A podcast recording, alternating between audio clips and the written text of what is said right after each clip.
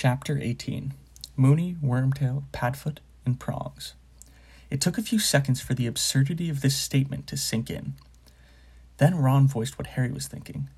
You're both mental. Ridiculous, said Hermione faintly. Peter Pettigrew's dead, said Harry. He killed him twelve years ago. He pointed at Black, whose face twitched convulsively. I meant to, he growled, his yellow teeth bared, but little Peter got the better of me. Not this time, though. And Crookshanks was thrown to the floor as Black lunged at Scabbers. Ron yelled with pain as Black's weight fell on his broken leg. Sirius, no! Lupin yelled, launching himself forwards and dragging Black away from Ron again. Wait, you can't do it just like that. They need to understand. We've got to explain. We can explain afterwards, snarled Black, trying to throw Lupin off. One hand was still clawing the air as it tried to reach Scabbers, who was squealing like a piglet, scratching Ron's face and neck as he tried to escape. They've got a right to know everything, Lupin panted, still trying to restrain Black. Ron's kept him as a pet. There are parts of it even I don't understand. And Harry, you owe Harry the truth, Sirius. Black stopped struggling, though his hollowed eyes were still fixed on Scabbers, who was clamped tightly under Ron's bitten, scratched, and bleeding hands. All right, then, Black said, without making his eyes off the rat. Tell them whatever you like, but make it quick, Remus. I want to commit the murder I was imprisoned for. You're nutters, both of you, said Ron shakily, looking round at Harry and Hermione for support. I've had enough of this. I'm off. He tried to heave himself up on his good leg, but Lupin raised his wand again, pointing it at Scabbers. You're going to hear me out, Ron, he said quietly. Just keep a tight hold on Peter while you listen. He's not Peter, he's Scabbers, Ron yelled, trying to force the rat back into his front pocket. But Scabbers was fighting too hard. Ron swayed and overbalanced, and Harry caught him and pushed him back down to the bed. Then, ignoring Black, Harry turned to Lupin. There were witnesses who saw Pettigrew die, he said, a whole street full of them. They didn't see what they thought they saw, said Black savagely, still watching Scabbers struggling in Ron's hands. Everyone thought Sirius killed Peter, said Lupin, nodding. I believed it myself, until I saw the map tonight, because the Marauder's map never lies. Peter's alive. Ron's holding him, Harry. Harry looked down at Ron, and as their eyes met, they agreed silently. Black and Lupin were both out of their minds. Their story made no sense whatsoever. How could Scabbers be Peter Pettigrew? Azkaban must have unhinged Black after all. But why was Lupin playing along with him? Then Hermione spoke in a trembling, would be calm sort of voice, as though trying to will Professor Lupin to talk sensibly. But, Professor Lupin, Scabbers can't be Pettigrew. It just can't be true. You know it can't. Why can't it be true? Lupin said calmly, as though they were in class and Hermione had simply spotted a problem in an experiment with Grindylows. Because, because people would know if Peter Pettigrew had been an animagus. We did animagi, animagi class in, we did animagi in class with Professor McGonagall, and I looked them up when I did my homework. The Ministry of Magic keeps tabs on witches and wizards who can become animals. There's a register showing what animal they become and their markings and things, and I went and looked Professor McGonagall up on the register, and there have been only seven anime animagi this century, and Pettigrew's name wasn't on the list. Harry had, had barely had time to marvel inwardly at the effort Hermione put into her homework when Lupin started to laugh. Right again, Hermione, he said, but the ministry never knew that there used to be three unregistered anime animagi running around Hogwarts.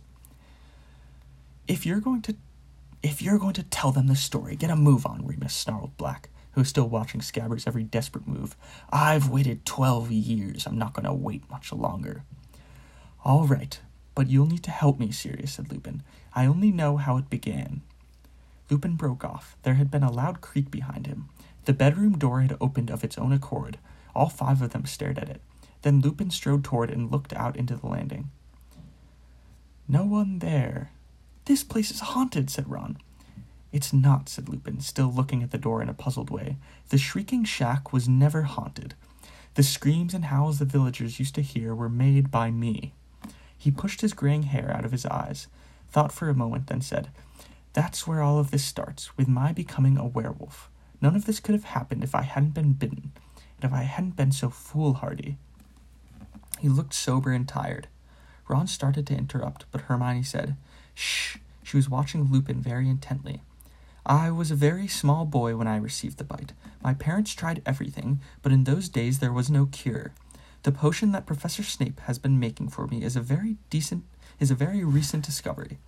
It makes me safe, you see. As long as I take it in the week preceding the full moon, I keep my mind when I transform.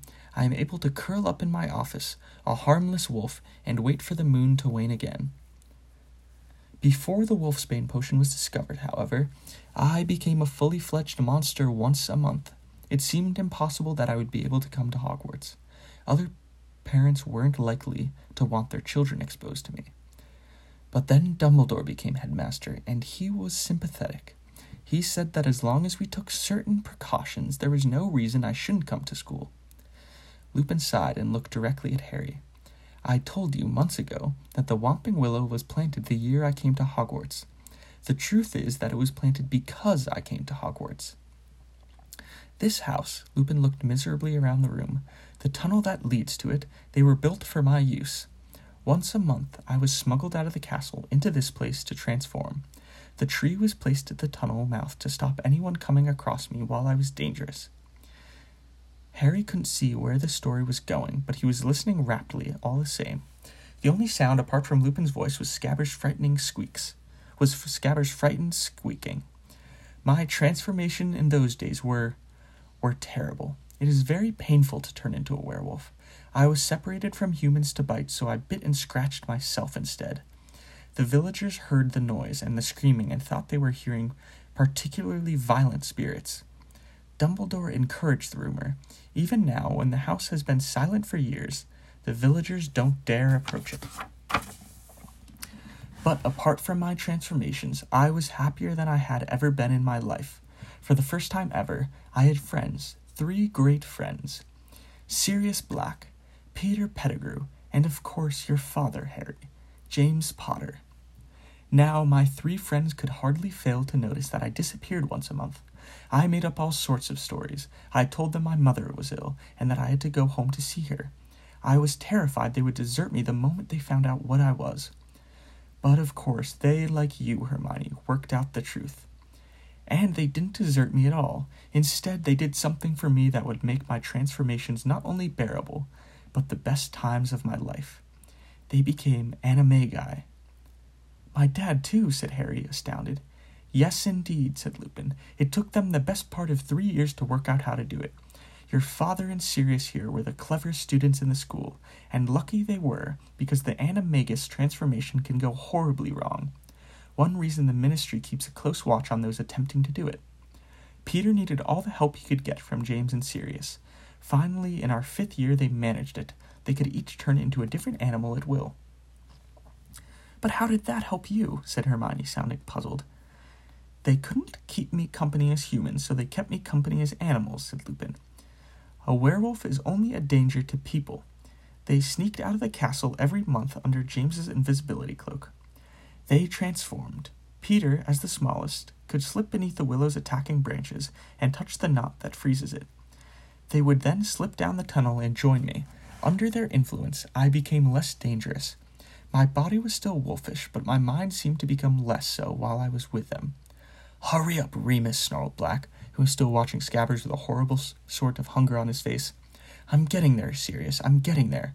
Well, highly exciting possibilities were open to us now that we could all transform. Soon we were leaving the Shrieking Shack and roaming the school grounds in the village by night. Sirius and James transformed into such large animals they were able to keep a werewolf in check.